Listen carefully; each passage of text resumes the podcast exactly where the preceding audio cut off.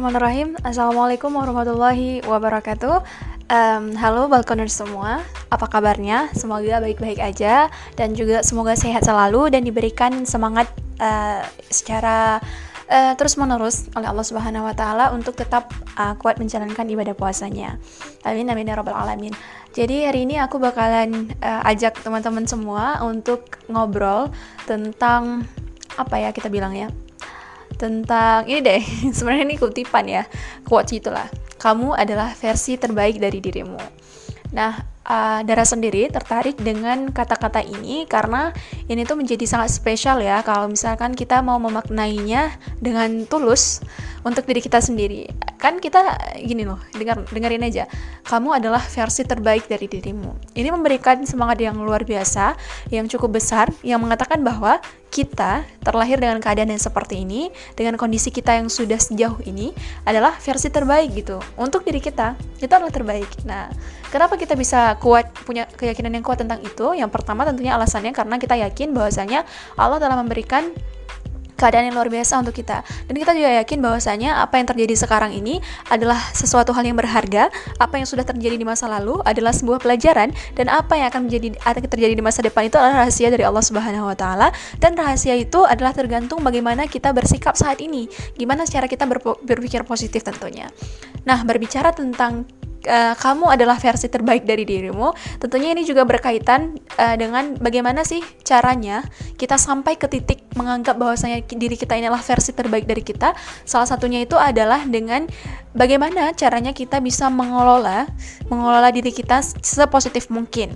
Mulai dari kita mendapatkan informasi dari luar, mulai juga dari kita bagaimana caranya manajemen waktu kita, manajemen emosional kita, uh, ataupun kecerdasan emosi kita, dan juga bagaimana caranya kita berpikir ataupun dalam hal merencanakan cita-cita kita ke depan.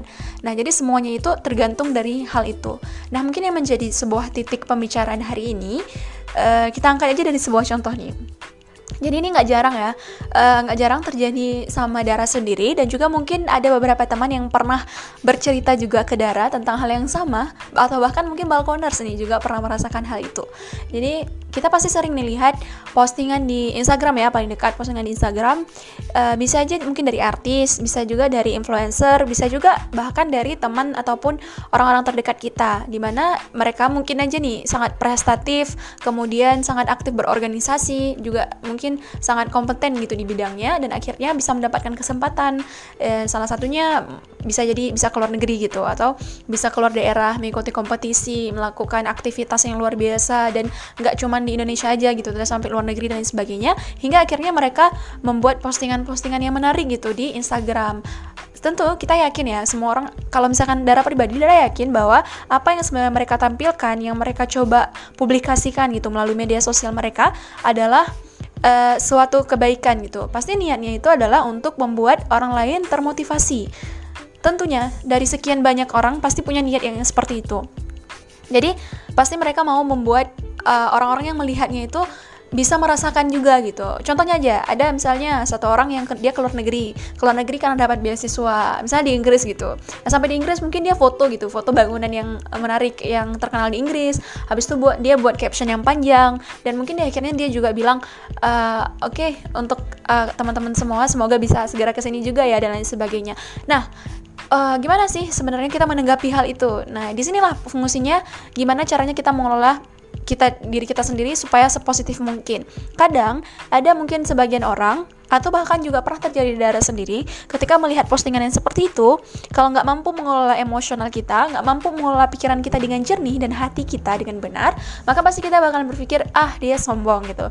Ah apa-apaan sih ini? Ataupun bisa juga nggak berpikir ke dianya tapi kita malah kasih impact yang buruk ke kita. Misalnya kayak wah dia udah berhasil nih ke luar negeri. Ah dia udah dapat ini nih. Wah dia udah jadi juara ini. Wah dia hari ini udah bisa lakuin ini. Ih dia udah banyak followernya karena dia gini-gini dan lain sebagainya gitu. Akhirnya itu membuat kayak kita bukan malah semangat tapi malah tertekan karena kita berusaha untuk menjadi gimana caranya aku harus bisa kayak dia? Gimana caranya aku harus melewati dia? Akhirnya takaran ataupun ukuran yang kita tetapkan ke depan seperti menjadi orang lain gitu. Menjadi versi terbaik dari orang lain. Nah, itu tuh yang yang agak keliru. Kadang-kadang kita salah mengartikan, salah mengenanggapi, salah mengambil makna gitu. Bukan salah juga sih, agak keliru mengambil makna gitu dari sesuatu yang kita dapatkan. Nah, karena nggak jarang nih, akhirnya gara-gara kita menjadikan orang lain sebagai tolak ukur kita harus baik, harus keren, harus hebat, akhirnya dalam prosesnya kita bakal kewalahan bahkan ada juga mungkin dalam prosesnya ketika kita mencoba kita malah tertekan gitu. Karena kita asik mengukur keberhasilan itu dari keberhasilannya orang lain. Kita asik mengukur keren kita itu kerennya dari orang lain. Jadi nggak akan siap-siap gitu. Dan apa yang kita inginkan ke depan malah jadinya itu jadi hal yang bakalan terus-terusan berimplikasi kepada hal yang kurang baik. Jadi bagi teman-teman semua dan juga pastinya ini nasihat untuk aku sendiri, gimana caranya? Ini tuh menjadi penting uh, gimana caranya akhirnya kita mengelola diri kita sendiri. Jadi usahakan ketika kita terpapar nih dengan informasi, dengan postingan ya Pak kita contohkan tadi, kita harus bisa ber apa ya bilangnya? berpikir sebijak mungkin. Nah, tapi tentunya berpikir sebijak mungkin itu bukan sesuatu hal yang mudah gitu, bukan sesuatu hal yang gampang kan. Nah, makanya perlu perlu sekali dari awal kita menetapkan prinsip di dalam hidup kita bahwa kita adalah versi terbaik dari diri kita sendiri dan kita akan melihat orang lain sebagai contoh, bukan sebagai tolak ukur. Sebagai contoh, kita melihat prosesnya dan bukan melihat hasilnya.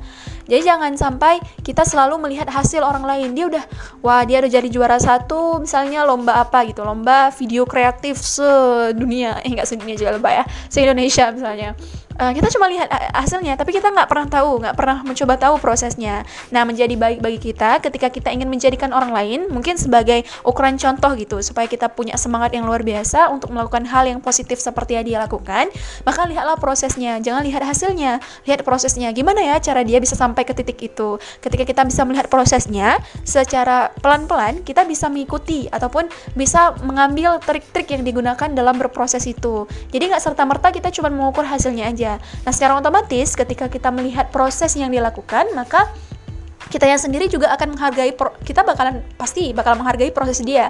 Karena nggak ada satupun capaian yang mudah gitu. Pasti ada aja gitu. Ada aja kesusahan ada aja hal yang sulit ataupun ada aja pengorbanan yang harus dilakukan. Nah begitu juga dengan kita nantinya. Jadi pertama prinsip kita itu adalah kita adalah versi terbaik dari diri kita sendiri. Yang kedua adalah contohlah proses orang lain contoh prosesnya jangan hasilnya. Tapi jangan jadikan tolak ukur keberhasilan adalah seperti dia.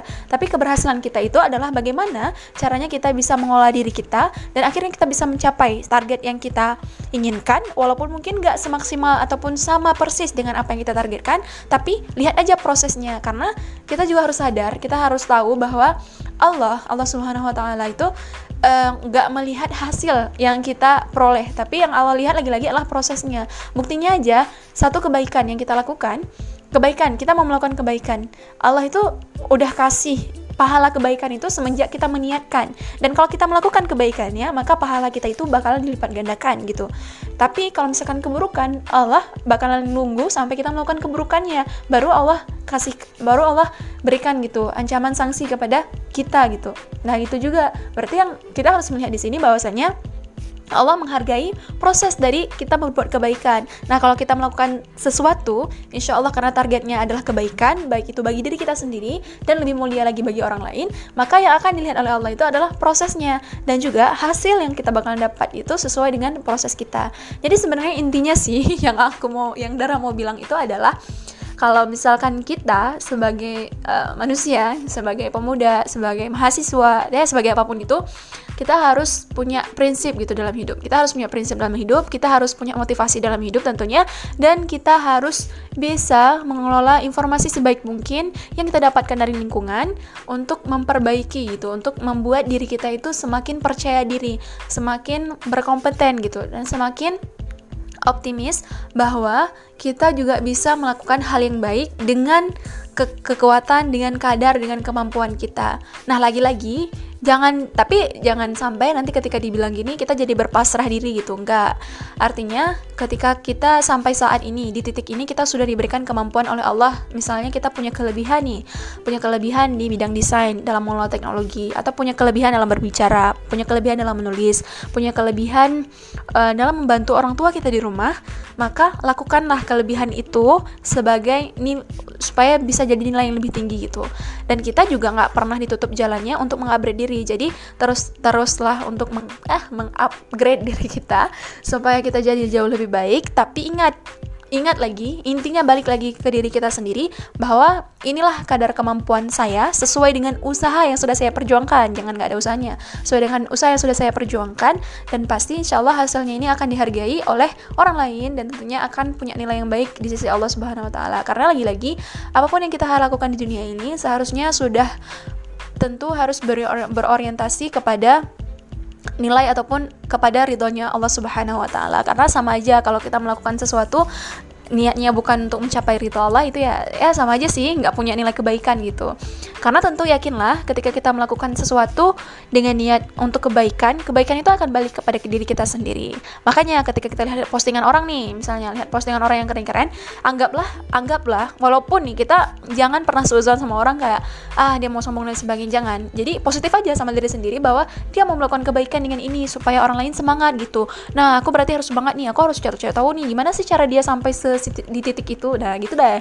Jadi kayak ubah aja karena semua itu sebenarnya bukan salah lingkungan kita juga. Enggak jadi itu semua tuh lebih tergantung kepada kita bagaimana bijaknya kita menyikapi. Nah, jadi intinya sih, intinya yang mau aku sampaikan ini adalah tetap uh, punya prinsip dalam hidup supaya prinsip itu bisa kita pegang ke mana pun kita pergi, apa pun yang kita lakukan, uh, kita nggak akan mudah terpengaruh itu sama orang lain. Kita nggak mudah terpengaruh sama kondisi-kondisi orang lain.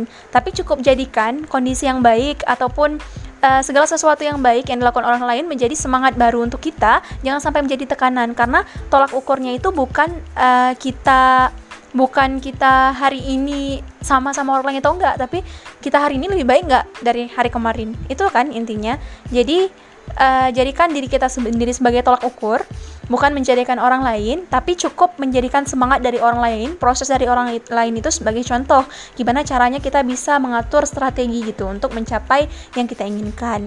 Nah, mungkin sampai situ dulu. Semoga podcast kali ini bermanfaat. Mohon maaf jika banyak kesalahan, banyak e-nya atau nggak jelasnya dari pembicaraan darah hari ini. Yang penting adalah uh, kita semua tetap semangat dan tetap yakin bahwasanya segala sesuatu itu bisa berubah dengan kemampuan dari diri kita sendiri melalui kasih sayang Allah. Jadi semua yang kita dapatkan ini ingat itu kasih sayang Allah Subhanahu Wa Taala. Kalau Allah nggak sayang sama kita, maka kita nggak akan berada di titik seperti ini. Kita nggak akan sejauh ini.